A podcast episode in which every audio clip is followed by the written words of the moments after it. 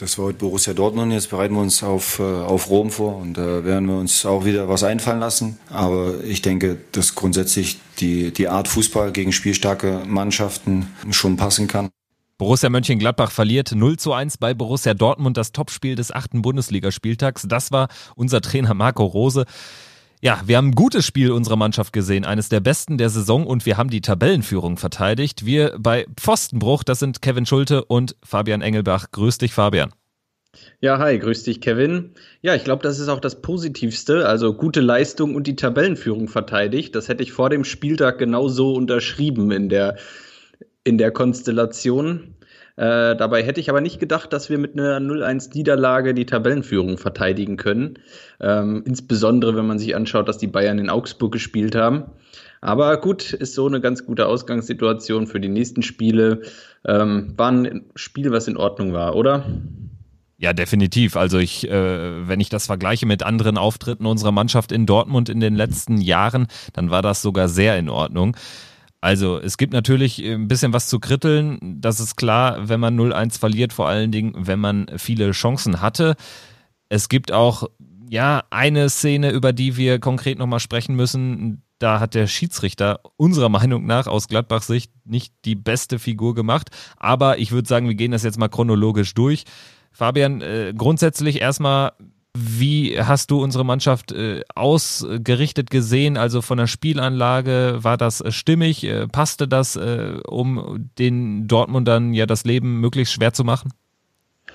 Ja, wenn wir kurz auf die Aufstellung ähm, gucken, dann sehen wir, dass es drei Veränderungen gab zum, äh, zum erfolgreichen Augsburg-Spiel. Das waren Oskar Wendt, Nico Elvedi und Breel Embolo, die in die Mannschaft gerutscht sind. Ähm, für mich alle drei nicht überraschend. Ähm, Elvedi war klar, dass er mit Janschke in der Innenverteidigung spielt nach Ginters Ausfall. Ähm, Stevie Leiner überragend, dass er das geschafft hat. Ich meine, nach, äh, nach 13 Tagen, 14 Tagen Verletzungspause, 13 waren es, glaube ich, ähm, da wieder zurückzukommen, auf dem Platz zu stehen und von der ersten Minute an Gas zu geben, aus keinem Zweikampf aus dem Weg zu gehen. Mal wieder ein Sonderlob. Ich weiß gar nicht, wie oft wir, wie oft, wie viele Sonderlobe er noch gut hat. Ähm, aber so langsam sind es einige. Ähm, ansonsten, was mich überrascht hat, war das Florian Neuhaus. Wir haben es ja letztes Mal gesagt, er hat die Pause bekommen im Augsburg-Spiel und hat es jetzt nicht wieder zurück in die Mannschaft geschafft, trotz langer Länderspielpause. Ähm, das ist sicherlich ein Verdienst von Laszlo Benisch und seinen Leistungen in den letzten Wochen. Und ja, so habe ich die Mannschaft ungefähr dann erwartet, wie sie dann gespielt haben. Und die ersten Minuten haben mir schon sehr gut gefallen. Die Ausrichtung war gut und waren sofort präsent, sofort in den Zweikämpfen und aggressiv. Wie hast du es gesehen? Ja, auch ähnlich. Diese Aggressivität, die möchte ich auch hervorheben, weil genau das, das haben wir jetzt auch ein paar Mal schon aufgeführt hier im Podcast, genau das ist der Unterschied, finde ich, zu den äh, vergangenen Jahren. Auch jetzt, wenn man mal absieht von äh, neuen Spielern, die es sowieso immer gibt, von einem neuen Spielsystem. Ich finde, das ist so der größte Unterschied, wenn man sich die Mannschaft beim Spielen anschaut. Und viele haben ja auch schon gesagt in den letzten Jahren, dass es so ein bisschen an Charakter fehlt. Ich habe das auch manchmal schon mal aufgeführt, dass mir das so ein bisschen fehlte, aber es fehlt eigentlich nicht an Charakter nicht am Charakter der Spieler, sondern es fehlte so ein bisschen an der ähm, an der Spielweise grundsätzlich mal losgelöst von Taktiken. Und äh, da macht für mich die Rose-Konstellation in diesem Jahr absolut Sinn. Also die bringen das gut auf den Rasen. Und wenn man bedenkt, die Dortmunder kamen jetzt aus einer Ergebniskrise. Es war keine sportliche, keine, keine spielerische Krise, sondern eine Ergebniskrise für meine Sicht der Dinge. Sie kommen mit dem kompletten Willen, hier gewinnen zu müssen, haben auch gut gespielt, haben auch direkt ja, eine, eine etwaige Verunsicherung gar nicht erst an, an, an den Tag gelegt, die Dortmunder. Und wenn man da dann gegen das Publikum, gegen 75.000 Dortmunder, 70.000 Dortmunder anspielt, war das aller Ehren wert. Also ich fand auch guter Start ins Spiel und dann natürlich zwei Chancen, Breel Embolo, die zwei dicksten Chancen in der ersten Halbzeit. Also da muss er halt ein Ding einfach machen. In der ersten Szene denke ich, klar, abseits war es aber nicht. In der zweiten Szene denke ich, was macht der Akanji da? Ich hätte gerne gesehen, wir machen das 1-0 und dann möchte ich nicht die Dortmunder sehen, wie die vor allen Dingen nach so einem Bock wie dem von Akanji zum Beispiel, wie dieser durch so einen Bock in Rückstand geraten, dann können wir das Spiel von vorne spielen sozusagen, können noch äh, akzentuierter, punktueller die Konter setzen. Schade drum.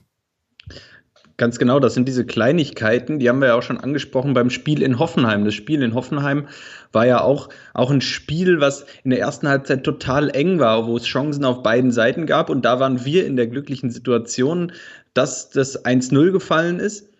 Und dann wird so ein Spiel natürlich auch leichter. Und jetzt äh, ist Borussia das eben nicht gelungen, das 1 0 in der ersten Halbzeit zu machen. Dann wäre da vielleicht was drin gewesen, weil ich muss sagen, das war der beste Auftritt von Borussia, den ich jemals in Dortmund gesehen habe. Und wir haben den einzigen Sieg in den letzten, ich glaube, 14 Gastspielen in Dortmund gesehen. Also, als wir 2-1 ja. gewonnen haben, da kamen wir aus einer Krise, ich glaube, aus acht oder neun Spielen ohne Sieg in der Rückrunde, gewinnen dann völlig überraschend zu dem Zeitpunkt 2 1 in Dortmund. Ja, Lass und das, mich nicht lügen, ich glaube, Raphael und Kruse waren es mit den beiden Toren. Genau, und ich glaube, Milos Jojic für Dortmund, wenn mich jo, nicht alles stimmt. täuscht. Da wurde, da wurde Marvin Duksch noch eingewechselt. Ich glaube, da gab es noch eine Situation, wo Marvin Duksch in der 90. Minute ein Abseitstor macht und das ja. vermeintliche 2-2 erzielt. Stimmt, ähm, stimmt. Das war kein besonders herausragendes Spiel von Borussia. In dem Spiel hatten sie nur damals eben das Quäntchen Glück. Und die da Effektivität die Effektivität, die hatten in der ersten Halbzeit zwei Chancen und die haben sie beide eiskalt genutzt. Und äh, diese Effektivität war eben am Samstag nicht vorhanden. Das weiß nicht, ob man es ihnen jetzt äh, besonders vorwerfen kann, aber ähm, es war einfach das Quäntchen Glück, was gefehlt hat. Und ich glaube, ähm, mit ähnlicher Leistung äh, habe ich keine Angst vor dem Pok Pokalspiel in ein paar Tagen. Ich freue mich sogar fast schon drauf, weil dadurch, dass es jetzt nur zehn Tage sind, treffen sich die beiden Mannschaften ja wieder in ähnlicher Gemengelage. Also es wird sich ja jetzt äh, ja in der Form nicht so großartig viel verändern in so kurzer Zeit. Und ich freue mich deshalb drauf, weil man dann mal ganz schön sieht, ob wir diese Konstanz an den Tag legen können, ob wir zweimal in kurzer Zeit gegen einen so starken Gegner auswärts bestehen können das Ergebnis ist natürlich nicht nebensächlich, ist Quatsch. Also ich bin Ergebnisfreak par excellence. Aber man kann, glaube ich, von diesem zweiten Spiel dann auch sehr viel ablesen, weil wenn uns das nochmal gelingen sollte, dieses Spiel in Dortmund ja einfach offen zu gestalten, vielleicht sogar leichte Vorteile zu haben, die man sicherlich auch am Samstag hat ausmachen können äh, in manchen Spielphasen, dann äh, spricht das absolut fürs Trainerteam, für die Mannschaft und zweimal so stark spielen in Dortmund. Wenn uns das ein zweites Mal gelingt, zweimal verlieren wir nicht. Da bin ich einfach mal optimistisch. Ja, ich bin auch davon fest davon überzeugt, dass zumindest die Verlängerung drin ist. Und ich muss auch sagen, ich freue mich auch aufs Spiel. Ähm, unter anderem weil ich zu der Zeit nicht auf einer Hochzeit eingeladen bin. Vielleicht dazu noch, ich war am Samstag auf einer Hochzeit eingeladen, habe leider nur die ersten 30 Minuten live verfolgen können. Äh, danach lief das Spiel dann per Sky Go in meiner Tasche weiter und ich habe zu jedem möglichen Zeitpunkt mein Handy natürlich rausgeholt und geguckt. Ähm, in meinem Ermessen war jeder mögliche Zeitpunkt quasi fast immer. Und ähm, ja, dann habe ich mir das Spiel hinterher nochmal angeschaut. Mein Eindruck hat sich da bestätigt. Ähm, das war ein gutes Spiel und ich gehe mit, wenn wir so nochmal auftreten in jetzt sind es neun Tage, ähm, dann bin ich da auch vorsichtig optimistisch, dass wir zumindest da äh, in die Verlängerung kommen können und dann wird es nochmal wieder ein ganz, ganz heißes Spiel ich finde, man kann wieder so schön ablesen, wie wichtig es ist, in diesen engen Spielen in Führung zu gehen. Also das äh, zeigte dieser Samstagabend wieder. Und äh, wie eklatant davon dann natürlich auch die Gemütslage, nicht nur die Gemütslage, sondern auch die Berichterstattung abhängt, weil jetzt äh, Dortmund ist wieder dran, hat mit den Bayern punktemäßig gleichgezogen, nur ein Punkt hinter der Spitze, ist wieder irgendwie alles toll über äh, die Sancho-Demission von Favre, sicherlich äh, korrekt, wenn er da zu spät kommt, aber über ja solche Querelen wird natürlich dann auch nicht mehr geschrieben, nicht mehr gesprochen man stellt sich vor, Embolo nutzt ein Ding und wir gehen aus diesem Spieltag mit drei Punkten Vorsprung an der Tabellenspitze. Also so schnell äh, kann es gehen und von so äh, Kleinigkeiten hängt es ja dann auch ab. Wenn wir uns mal die Phase anschauen von der 45. bis zur 60. die Phase habe ich jetzt mal rausgepickt, natürlich A, weil das Tor fällt, aber auch B, weil das für mich das schlechteste Sechste, wenn man diese Partie in sechs Einzelteile in 15 Minuten jeweils packt, äh, von uns war. Das habe ich insofern so gesehen, weil wir da die größten Abstände zwischen den Leuten im Mittelfeld hatten. Und genau so fällt ja auch das 1-0. Da gibt es nämlich einmal Platz im Mittelfeld, wo dann auf Reus durchgesteckt wird und das nutzt er dann natürlich sehe ich ganz genauso. Das war auf jeden Fall die schwache Phase. Ich weiß nicht genau, woran es lag. Das würde mich jetzt mal, äh, mal interessieren, was, da, was da so die Gründe sein können. War man vielleicht in der ersten Halbzeit überrascht, wie gut es läuft und hat sich dann gedacht, ja Mensch, äh, wir, wir können ja hier mithalten, wir sind absolut ebenbürtig und ist dann vielleicht mit ein bisschen äh, Respekt vor sich selbst aus der, aus der Kabine gekommen. Ähm, schwierig, auf jeden Fall. Danach wird es wieder besser. Leider hat es eben nicht gereicht. Und ähm, ja, das war die Phase, wo, wo Dortmund Chancen hatte. Ich glaube, Brandt war es, der in der Phase noch eine, noch eine gute Chance hatte, drei Minuten zuvor, bevor das Tor fällt. Ja, und dann ähm, ist es, ich finde, es gibt nichts Bitteres, als wenn äh, ein, ein, ehemaliger Borusse einen Pass spielt auf einen ehemaligen Borussen und die gegen Borussia treffen. Ähm, das ist immer, das tut immer weh. Mich hat schon ein bisschen gefreut, dass das Tor von Hazard in der ersten Halbzeit nicht gezählt hat, ähm, obwohl er da so demonstrativ jubelt. Äh, fand, fand, ich uncool, hat mich richtig Sehr, gestört. Ich glaube, das hat, hat jeden, jeden riesig geärgert, weil ähm, vor allem wie das Tor gefallen ist. Es war jetzt nicht der beste Schuss, es war auch ein Torwart, es wäre ein Torwartfehler gewesen, um ja, es mal so und, zu sagen. Und in der Entstehung auch ein bisschen Billard, also Ping-Pong ja. war da mit dabei. Ne? Man muss natürlich auch fairerweise sagen, jeder hat sich, auch jeder Gladbach hat sich gefragt, warum äh, wird das Tor zurückgenommen. Ne? Im Nachhinein wurde da vieles deutlich, also undeutlich deutlich, wenn man sich den, deutlich, den Videobeweis anschaut. Ja, also war, war ein Tor mit vielen Facetten. An der Stelle muss man vielleicht auch mal sagen, wir sagen jetzt ja aus, aus Sicht von Borussia, wie es lief und wir sagen, ja, da wäre mehr drin gewesen. Auf der anderen Seite gab es natürlich auch die eine oder andere Situation, wo ein bisschen Glück dabei war, wo, ähm, wo, wo Dortmund auch noch vielleicht das ein oder andere Tor hätte schießen können. Ich habe auf jeden Fall ein absolutes Topspiel gesehen, wo beide Teams die Chancen hatten, drei oder vier Tore zu schießen.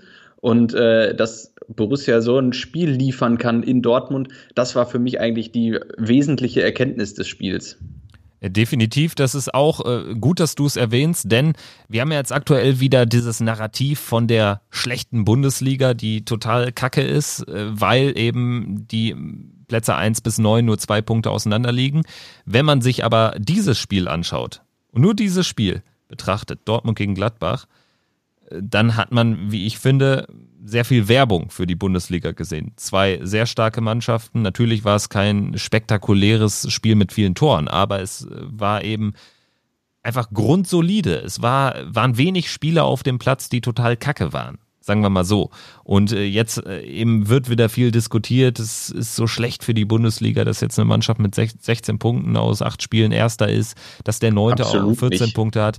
Also wenn man jetzt nur dieses Spiel mal betrachtet, dann war es Werbung für die Bundesliga und wir haben, nochmal, wir haben gegen ein starkes Borussia Dortmund gespielt, das, äh, wie ich finde, ähnlich äh, stark agiert hat wie in der Champions League gegen Barcelona. Und auch da gab es ein 0-0 und da waren sie auch, da waren sie die bessere Mannschaft. Also das lässt für mich eigentlich hoffen, weil für mich ist immer noch Borussia Dortmund von äh, ähm, ja, dem Potenzial, was in der äh, Mannschaft steckt, in dieser Saison die Nummer eins in der Bundesliga. Ja, jetzt haben die Bayern noch Süle verloren. Das äh, ist ein herber Schlag für die Bayern. Ähm, dadurch rutscht Dortmund vom Potenzial her natürlich in eine Rolle, wo man sagt, sie sind zumindest mal gleichwertig mit den Bayern. Ganz klar finde ich auch, dass wir, ja, das ganz klar war das ein gutes Spiel. Und wer sagt, dass die Bundesliga schwach ist, nur weil zwischen dem ersten und dem neunten nur zwei Punkte liegen und dass das der Bundesliga nicht gut tut. Da denke ich, dass derjenige einfach vergessen hat, was vor drei, vier Jahren passiert ist, als der FC Bayern mit 20 Punkten Vorsprung deutscher Meister wurde. Offensichtlich hat der Bundesliga das ja auch nicht gut getan. Das sieht man ja an den Ergebnissen der deutschen Mannschaften dann international und auch an der Reputation im Ausland. Die Bundesliga wurde als schwache Liga wahrgenommen, die Bundesliga wurde als uninteressant wahrgenommen, weil die Bayern eben der klare Sieger der Bundesliga immer wieder und wieder waren. Kinder, die jetzt in der Schule sind, die sieben Jahre alt sind, kennen nur den FC Bayern als deutschen Meister und nicht nur die, diese waren nur auf der Welt, während die Bayern nur deutscher Meister waren. Wenn ich mir überlege, dass Kinder, die heute zehn Jahre alt sind und sich wirklich auch mit Fußball auseinandersetzen, als Dortmund da das letzte Mal Meister war, da waren die drei, da haben die wahrscheinlich noch nicht viel mitbekommen. Demnach kennen auch die eigentlich nur den FC Bayern als deutschen Meister. Und deshalb finde ich, das tut der Bundesliga gut, wenn da mal ein bisschen, wenn da jetzt einfach Spannung drin ist. Und ich wünsche mir, dass diese Spannung länger drin bleibt. Ja, wenn man. Nicht nur aus Sicht von Borussia. Das sowieso. Äh, wenn man sich, äh, wobei, wenn wir mit zehn Punkten Meister werden, auch alles gut. Ja, gerne. Ähm, wenn man sich mal ehrlich macht, die Leute, die äh, diese vermeintliche Schwäche der Bundesliga beklagen, die beklagen für meine Begriffe eigentlich die Schwäche des FC Bayern. Und die Schwäche des FC Bayern ist für mich die Stärke der Bundesliga aktuell. Und ja. ich würde meinetwegen, also klar, das wird kein Bayern-Fan unterschreiben, ich würde meinetwegen jetzt äh, fünf Jahre in Folge den FC Bayern im Achtelfinale der Champions League ausscheiden sehen, wenn es das braucht. Und dafür fünf Jahre eine spannende Bundesliga. Klar, das wird kein Bayern-Fan unterschreiben, logisch, aber grundsätzlich für mich nochmal die Schwäche der Bayern ist für mich die Stärke der Bundesliga aktuell. Die Leute, die jetzt immer diesen internationalen Vergleich bemühen, die bemühen den komischerweise nie, niemals, wenn Bayern mit 15 Punkten am Ende wieder vorne liegt. Dann äh, definiert man sich nur über den Spitzenreiter, nur über den FC Bayern und äh, zieht den internationalen Vergleich zu äh, meinetwegen der Manchester City, Paris Saint-Germain, Juventus Turin, Barcelona, Real, was auch immer. Also äh, das so als kleinen Exkurs von unserer Seite aus. Da sind wir uns ja einig. Ähm, lass uns aber jetzt nochmal äh, über den Rest des Spiels sprechen. Wir haben meiner Einschätzung nach eine sehr gute Reaktion gezeigt, denn nach dem 0-1 war diese Phase, wo die Abstände größer wurden, wo wir nicht so inspiriert auch meinetwegen in die Zweikämpfe gegangen sind, diese Viertelstunde, war diese Phase vorbei. Also danach hat, haben wir das Heft des Handels in die Hand genommen und am Ende phasenweise Dortmund ja in den eigenen 16er gedrückt. Also es gab ja fast Handballphasen und mit immer wieder guten Möglichkeiten auch zum Ausgleich zu kommen. Äh, mal, mal mehr, mal besser, mal schlechter. Und ich denke, da müssen wir auf jeden Fall mal über eine Situation sprechen. Ich glaube, jeder weiß, wovon wir jetzt, wovon wir jetzt sprechen. Ähm, ja, Patrick Herrmann kommt aus gefühlten zwei Zentimetern vorm Tor zum Abschluss, ähm, wird in letzter Sekunde noch von Mats Hummels an eben jenem gehindert ja, war es ein Elfmeter oder war es keiner? Ja, wieder ganz schwieriges Ding. Also im ersten Moment habe ich gesagt, ja, ähm, muss man vielleicht nicht unbedingt geben, weil ja auch viel Ball dabei war. So war meine Einschätzung. Als man dann aber erstmals die Slow-Mo gesehen hat, musste ich mich korrigieren und sagen, also wo ist da noch Ball? Also es war vielleicht ein 1% Ball und 99% äh, äh, Körper. Und für mich schwierig nachzuvollziehen, warum die Schiedsrichter sobald, also das ist ja mein Eindruck, haben wir jetzt auch in vielen Szenen ja schon äh, begutachtet im Podcast, zum Beispiel unser ähm, nicht gegebener Elfmeter oder zurückgenommener Elfmeter in Hoffenheim, dann auch der zurückgenommene Elfmeter für Augsburg bei uns, also wir betrachten es ja auch von der anderen Seite. Mir unverständlich ist, warum es reicht für die verteidigende Mannschaft oder für den Verteidiger in dem Fall Hummels, dass ähm, ja eben der Ball schon gespielt wurde und danach äh, er irgendwie alles machen kann. Also das ist ja die genau. Abfolge. Das ist das für mich die Gretchenfrage das ist eben die ganz große Frage, die haben wir beim letzten Mal auch schon gestellt und, und das haben, war, als wir in Hoffenheim gespielt haben, als Florian Neuhaus gefault wurde. Warum gibt es diesen kurzen Zeitraum nach dem, nachdem ein Spieler den Ball spielt, in dem wirklich ja alles legal scheint? Also so ist es aktuell, so ist meine Einschätzung aktuell, dass danach komme, was wolle. Danach kann, hast du eine gewisse Zeitraum von 0,5 Sekunden, was weiß ich, wo man, wo der Gegenspieler, der Abwehrspieler gefühlt alles tun kann und er wird dafür nicht bestraft, weil er vorher den Ball gespielt hat. Und da stelle ich mir die Frage, und vor allem es wird nicht darauf geachtet, wie weit er den Ball wegspielt, also wo spielt er den Ball hin und wie kontrolliert spielt er den Ball. Also diese ganzen Faktoren werden alle nicht mit einbezogen. Es wird nur der Fakt berücksichtigt, er spielt den Ball oder er berührt den Ball, besser gesagt, weil von Spielen kann in manchen Fällen ja keine Rede mehr sein. Wichtig auch in dieser Szene ist ja, dass Hummels das äh, Schussbein von Hermann mitnimmt wenn Hummels da nicht so mit dem Werf, mit dem Feuer in diesen Zweikampf geht, also quasi ihn nicht fault, da sind wir uns einig, haben wir gerade gehört, das war ein Foul, dann macht Hermann, dann schiebt er den Ball locker rein. Und ich glaube, dass dieser Input von Mats Hummels entscheidend war dafür, dass eben Hermann nicht kontrolliert den Ball ins Tor schieben konnte. Und ich bin auch der Meinung, der Schiedsrichter muss es sich zumindest angucken.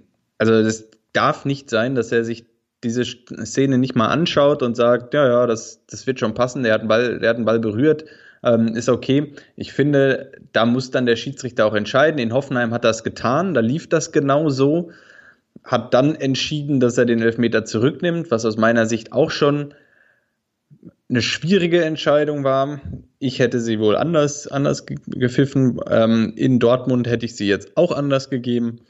Aber gut, so ist es. Äh, der Fußball durch den Videobeweis wird nicht gerechter, sondern nur, ja, naja, wie dem auch sei. Ja, schwachsinniger in irgendeiner Art und Weise, denn ähm, bei diesen Abseitsentscheidungen, da sage ich ja auch noch, also ihr macht euch bald lächerlich, wenn es da um irgendwelche kalibrierten äh, Linien geht, die äh, eine Fußspitze einen Millimeter im Abseits sehen.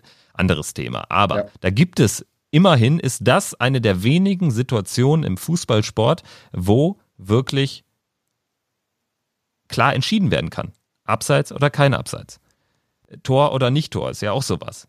Aber äh, wir sind eben nicht beim Volleyball, wo es immer nur darum geht, um Netzberührung oder keine Netzberührung oder mehrheitlich um ähm, ähm, Aus oder eben nicht im Aus. Und in diesen Situationen, wo eben Spielraum besteht, da beruft sich ja dann auch immer wieder der gemeine Schiedsrichter auf, ähm, es war keine klare Fehlentscheidung. Logisch, verstehe ich ja. schon, aber dann könnt ihr das mit dem Videobeweis zur Bewertung von Foulspielen eigentlich komplett lassen. Weil theoretisch, wenn du, wenn du 100 Leute fragst, zu der wildesten Foulspielszene. Es wird immer einen geben, der sagt, oh, also so im, im, in, in der indischen Hobbyliga, da, da, da geht das noch so durch. Also es ist ja eigentlich, es ist ja wirklich bescheuert. Es ist ja wirklich bescheuert. Du verlagerst das grundsätzliche Problem in Anführungsstrichen, was wir im Fußball seit jeher haben, dass eben jeder Schiedsrichter eine gewisse Szene anders betrachten kann. Du verlagerst das nur noch auf einen weiteren Schiedsrichter, der dann in Köln im Videokeller sitzt und dadurch wird ja dieses Problem nicht gelöst. Sofern ja. da kein Konsens äh, hergestellt ist. Und das ist eben in vielen Situationen nicht.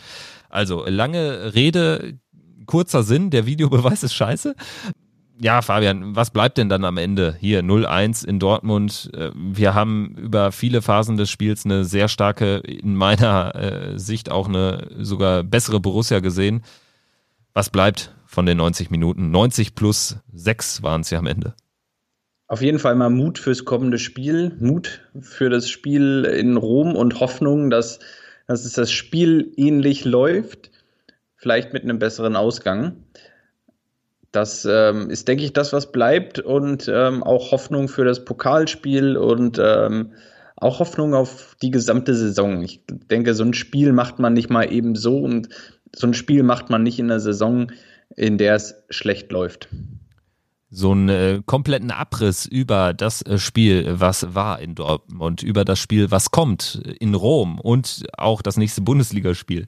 Gegen Frankfurt, da habe ich mit Dobby gesprochen. Warum habe ich mit Dobby gesprochen? Der äh, schickt uns doch sonst immer so schöne äh, ähm, kurz knackige Statements. Ja, es gibt ein technisches Problem oder gab ein technisches Problem bei Dobby, aber wir haben das ganz einfach gelöst, indem ich ihn einfach mal angerufen habe und wir hören in dieses aufgezeichnete Interview mit Dobby einfach jetzt mal rein.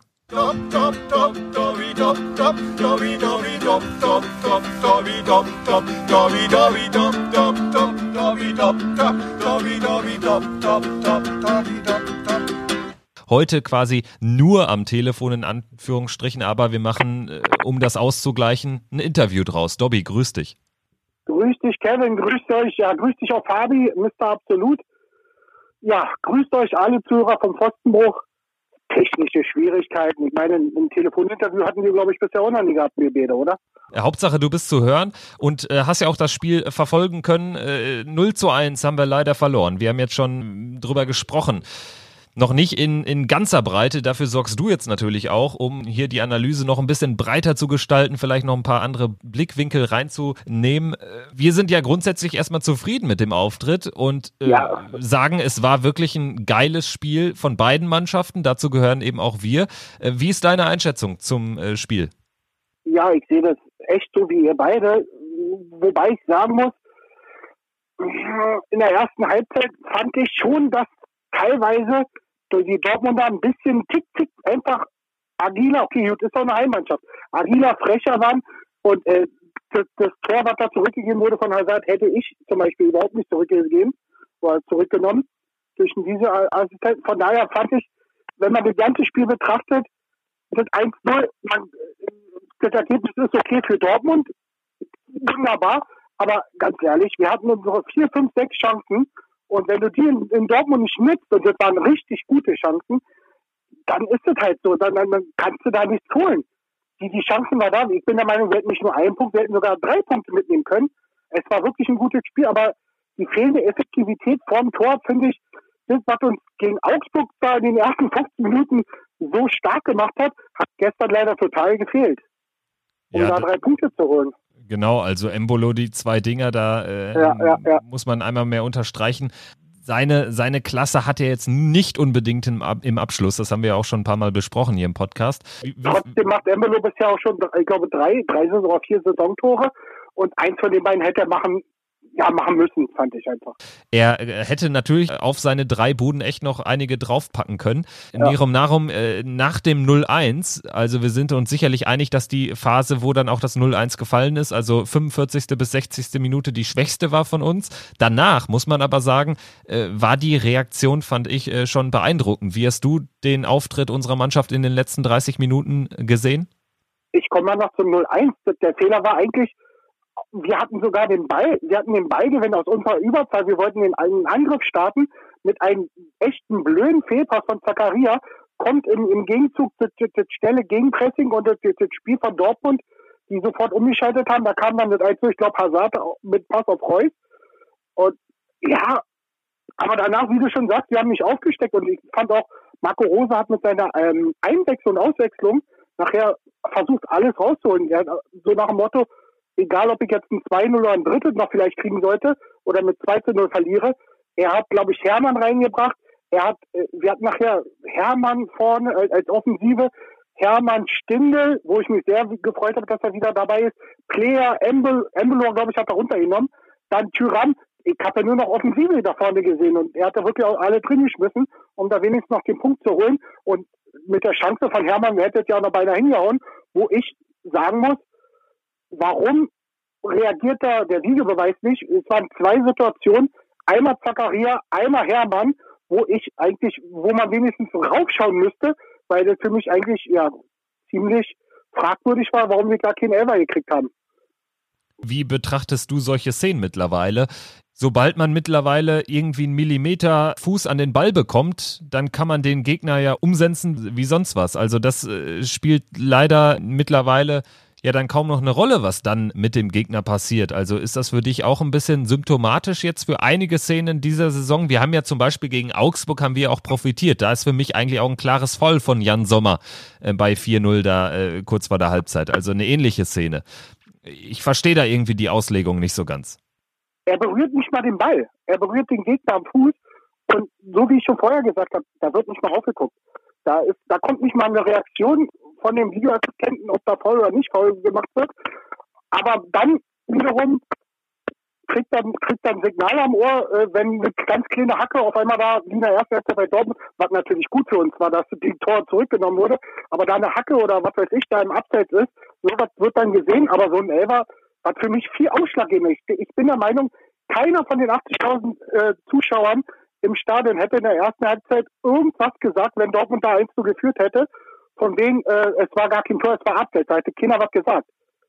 Diese, diese Auslegung beim Videoassistenten, wann er eingreift, wann nicht, wann, wann ein Elfer ist, wann ein Tor zurückgegeben wird, finde ich extrem schwach und, und das ist das, was die ganze Sache oder vielen so stört an der, an der ganzen Geschichte. Und das ist das Traurige. Ein Glück, dass es den in der Europa League Gruppenphase noch nicht gibt, den Videobeweis. Lass uns nochmal zum Ende der Folge vorausschauen auf die nächste Partie. Äh, AS Rom auswärts, Stadio Olimpico, Donnerstagabend. Was erwartet uns da? Was erwartest du von unserer Mannschaft da für ein Spiel? Also erstmal freut mich, glaube ich, bei den ganzen Fans, die da hinreisen. Ich glaube, das wird wieder, wie schon gesagt, spanische Treppe runter für uns für München Gladbach wir hatten ja das Glück dadurch, dass Hermann in Maschak hier in Istanbul da noch das 1-1 gemacht hat, sonst wäre das eigentlich für uns schon erledigt gewesen. Der hat uns ja echt nochmal in den Wettbewerb irgendwie gehalten. Und ich bin der Meinung, wenn sie genauso spielen mit, dem, mit der Einstellung wie jetzt gegen in Dortmund, das war wirklich ein gutes Spiel von uns. Und mit der Aggressivität und auch mit dem Hintergedanken, wir müssen punkten. Ich sage nicht mal gewinnen, aber wir müssen da wenigstens punkten das war sonst nicht aus dem Wettbewerb scheinen und da ist auch was zu holen. Und ich hoffe wirklich, ich sag sogar, dass da vielleicht uns über, äh, ja, vielleicht Donnerstagabend, Freitag, wenn, ich glaube, du bist ja da. Ja, genau, Rom, genau.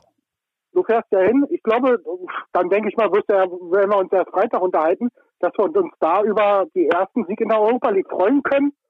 Ja, auf jeden Fall. Dein Wort in Gottes Ohr. Dobby, hau rein. Ich hoffe es. Es muss. Ja, danke dir, danke dir. Danke euch, danke allen Zuhörern. Und ja, auswärts in Dortmund kann man verlieren, Mund abwischen. Nächste Heimspiel ist dann, glaube ich, am Sonntag schon Eintracht Frankfurt.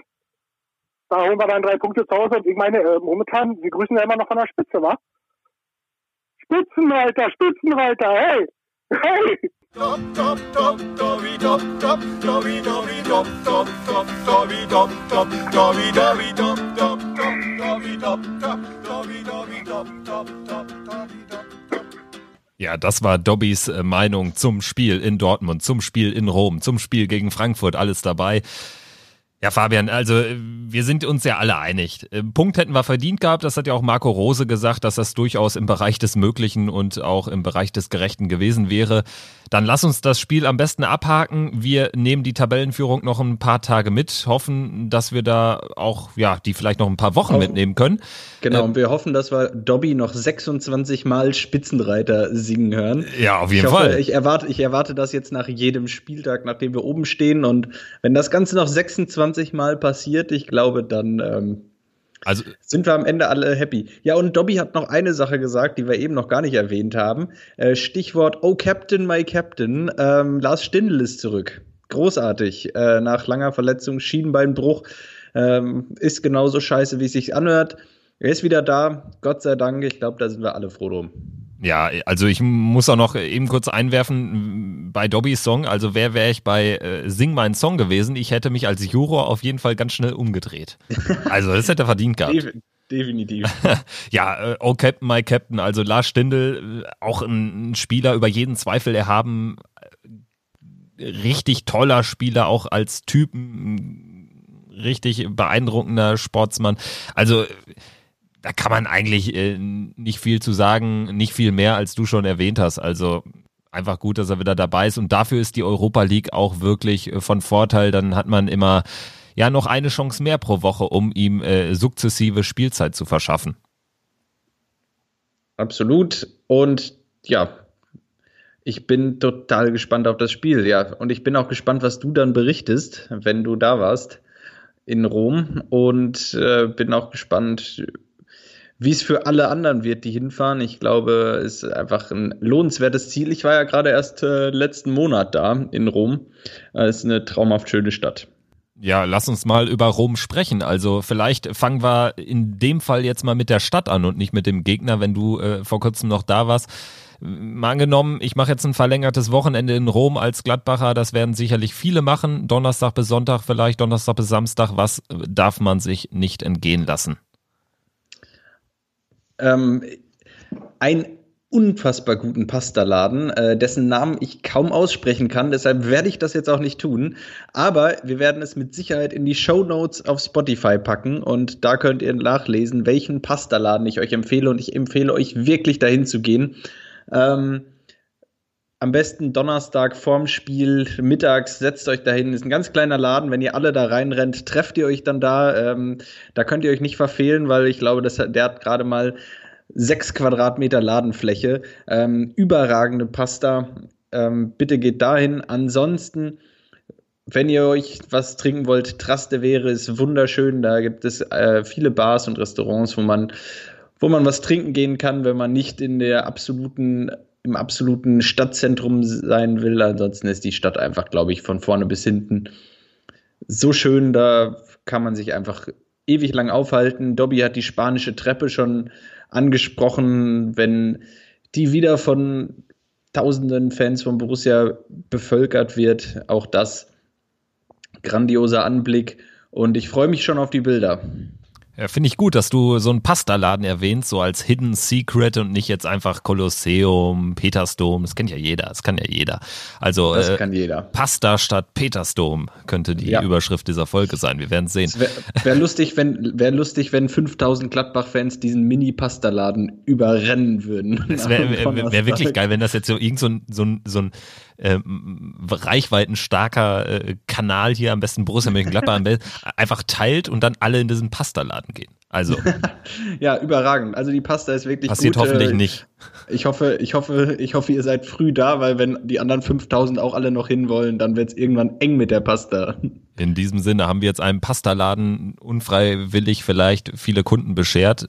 Wobei wir wissen ja den Namen nicht. Also es ist eigentlich auch die beste Form, um Schleichwerbung äh, ähm, Schleichwerbung kann man so unterbringen. Der eine Pastaladen, der eine Pastaladen, kleine Anekdote noch dazu, als ich da war, spielte gerade Italien gegen Finnland und der Besitzer des Pastaladens saß hinten in der Ecke mit seinem kleinen Smartphone und äh, hat während des ganzen Spiels nicht einmal hochgeguckt, sondern saß nur in der Ecke und hat Italien gegen Finnland geguckt und lange, lange gezittert. So, so habe ich mir dich vorgestellt jetzt bei der Hochzeit mit deinem Smartphone so, da. Absolut, genau so sah ich auch aus. Ich habe mir da ein Vorbild genommen an dem Typen aus dem Pastaladen. Also bestellt dann schöne Grüße und äh, wenn ihr alle da seid. Vielleicht ich, ist er äh, ja Lazio-Fan, dann hätte man direkt gute Argumente, mit ihm ins Gespräch zu kommen. Wer weiß, ich habe ihn, hab ihn leider nicht gefragt. Vielleicht war er aber auch Finnland-Fan. So, bei Timo, den, hat er ein Timo Pucko-Trikot an. Ja, bei, bei, bei denen läuft es ja auch ganz gut. Von daher. Absolut. Ja, ja das Finnland der Bundesliga, lass uns mal lieber darüber weiter sprechen. Das sind natürlich wir. äh, überraschend sehr gut läuft's. Äh, ja, AS Rom als Gegner Vier Punkte gegen ein Punkt. Wir haben jetzt zweimal die Konstellation an dem Spieltag. Wir müssen jetzt nicht nochmal wieder die Gruppenkonstellation durchreiten. Das können wir nach dem äh, Wochenende machen. Ähm, und dann sehen, was da für uns in der Gruppenphase noch möglich ist. Grundsätzlich AS Rom als Kontrahent, äh, ja, von den Namen her natürlich die klar stärkste Mannschaft in der Gruppe äh, neben, neben uns. Nein, aber äh, ja, wer ist da besonders zu beachten vielleicht?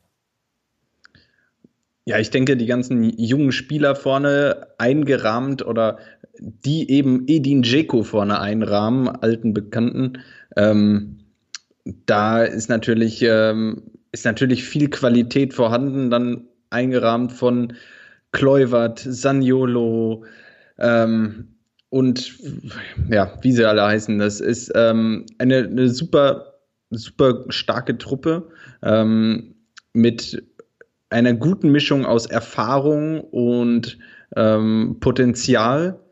Äh, deshalb vielleicht in diesem Jahr noch ein, zwei Jahre früh, um auf dem absoluten Höhepunkt zu sein. Aber ich erwarte in den kommenden Jahren, ähm, in den kommenden ein, zwei Jahren, wenn sich die Mannschaft weiterentwickelt, geschlossen und äh, sie nicht Zugänge zu verzeichnen haben, dann erwarte ich mir in naher Zukunft einiges von ihnen. Aber auch genau darin steckt die Chance für Borussia. Es ist noch eine Mannschaft, die relativ unerfahren ist, ähm, beziehungsweise international ähm, natürlich über eine hohe Erfahrung und Qualität verfügt. Dafür brauchen wir gar nicht, brauchen wir gar nicht drüber sprechen. Aber relativ ist das noch überschaubar. Es sind noch viele junge Spieler dabei, die noch nicht ganz so konstant sind. Und an der Stelle glaube ich, dass das die große Chance für Borussia ist, wenn wenn die Roma macht und die Roma dann auch in einigen Situationen vielleicht ein bisschen zu forsch agiert, dass Borussia das ausnutzen kann mit den schnellen und aggressiven Jungs, die Borussia vorne drin hat, äh, das auch nutzen kann. Und dann glaube ich durchaus, dass äh, der Sieg da möglich ist in Rom. Ja, wir brauchen wieder eine absolute Top-Leistung. ich denke aber, dass das Dortmund-Spiel der Maßstab sein kann. Also wenn wir so spielen, dann werden wir auch da unsere Chancen bekommen. Diesmal müssen wir sie halt nutzen. Fabian, äh, lass uns äh, über die Europa League-Situation nach dem Spiel sprechen. Es bringt ja da jetzt auch nichts, äh, in die Glaskugel zu schauen. Wir wissen ja auch nicht, wie das Parallelspiel aussieht. Mit einem Sieg ist schon mal klar, würden wir uns absolut zurückmelden und dann haben wir wieder alle Chancen weiterzukommen. Genau, und da glaube ich dran. Ich, ich tippe auf einen, auf einen 2-0. Ja, Mensch, nehmen wir ist gekauft. Ja. Äh, ein 2-0 würde ich auch nehmen im äh, sonntaglichen äh, Bundesligaspiel gegen Eintracht Frankfurt. Da auch die Spielpaarung von der Terminierung ganz okay, denke ich, denn beide Mannschaften werden sich sagen, gut, dass wir gegen eine Truppe spielen, die auch Europapokal absolvieren musste. Ähm, ja, wir haben das Heimspiel denke ich, äh, mit Eintracht Frankfurt einen ekligen Gegner, der aber für mich, das ist meine Einschätzung, dann doch zu Hause immer noch eine Klasse besser ist als auswärts. Also ich bin da schon optimistisch, dass wir mit einem konzentrierten Vortrag, mit einem äh, vielleicht auch geduldigen Vortrag in dem Fall, weil die Frankfurter ja doch dann auch durchaus in der Innenverteidigung ihre Kanten haben, äh, einen ekligen Sechser haben mit, mit Rode, dass wir da ähm, ja, die drei Punkte im Borussia Park behalten können. Geduldig meine ich auch deshalb, dass man da eben nicht in ja, einen schnellen Konter läuft. Also sie haben ja mit der Flügelzange Kostic äh, und äh, Da Costa, also Da Kostic, wie man so schön sagt in Hessen, haben sie ja natürlich wirklich äh, die Qualitäten auch über außen schnelle Angriffe zu forcieren. Ja, das ist natürlich wieder so ein Spiel, ähm, unangenehm. Die Eintracht, ähm, diese Entwicklung der Eintracht ist schon absolut bemerkenswert. Für mich definitiv in den letzten zwei Jahren die Entwicklung der Bundesliga. Kein anderes Team hat sich, hat sich so gesteigert in den letzten zwei, drei Jahren, wie es die Eintracht geschafft hat.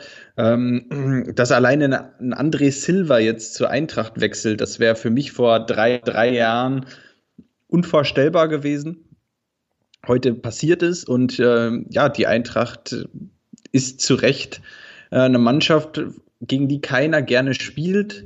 Und das wird auch Borussia nicht tun, weil sie, sie einfach ein unangenehmer Gegner sind. Und ich, ich bin gespannt auf das Spiel. Ich bin gespannt, wie, wie es läuft am, am Donnerstag, wie die, wie die Spieler, wie die Spieler der beider Teams aus der, aus der Europapokalwoche rauskommen, wer vielleicht ein bisschen Selbstvertrauen mitnehmen kann ja, ich bin auch da vorsichtig optimistisch, würde ich sagen. Wir gehen es von Spiel zu Spiel an und werden uns erstmal auf Rom konzentrieren. Das wird natürlich auch jede Konzentration erfordern gegen einen starken Gegner auswärts. Aber ich freue mich auch einfach auf die Tour. Also Rom auswärts, viele Gladbacher in Italien, da sind es auch noch schön schmucke 20 Grad am Tag. In diesem Sinne. Ich, ich beneide dich und ich wünsche dir viel Spaß, genauso wie ich allen anderen, die hinfahren, hinfahren, hinfliegen, hin, wie auch immer mit dem Schiff, mit, mit, der, mit der Bahn oder wie auch immer hinfahren, fliegen. Wünsche ich viel Spaß, äh, eine geile Tour und ähm, ja, auf dass es diesmal besser läuft als in Istanbul. Ja, in deiner Aufzählung hast du leider noch die E-Roller vergessen. Also vielleicht ah, ja, fährt ja jemand mit dem E-Roller dahin. Ja, ich, ich bitte alle mit E-Scootern dahin fahren. Gerne auch in Berlin starten, dann sind die weg. Danke. Genau, sehr gut. Besser als in die Spree schmeißen. In diesem Sinne, da sind wir doch nochmal alle ähm, Themen durchgeritten in knapp 50 Minuten Podcast über die 0-1-Niederlage in Dortmund, über das anstehende Europapokalspiel bei der AS Roma und über das, ja, ganz kurz über das kommende Bundesligaspiel gegen Eintracht Frankfurt und selbst in der nächsten Woche, selbst die haben wir ja schon kurz angerissen mit dem Pokal-Auswärtsspiel dann wieder in Dortmund. So schließt sich der Kreis. Fabian, danke dir. Nächstes Mal äh, sehen wir uns vielleicht auch wieder persönlich, diesmal ja per Skype zugeschaltet, aber hat ja auch alles gut funktioniert. Wunderbar, genau, viel Spaß und euch eine schöne und angenehme Woche. Genießt die beiden Spiele und bis nächste Woche. Folgt uns auf Instagram, Facebook und wenn ihr sonst noch Feedback habt, schreibt uns gerne an fabian.pfostenbruch-podcast.de.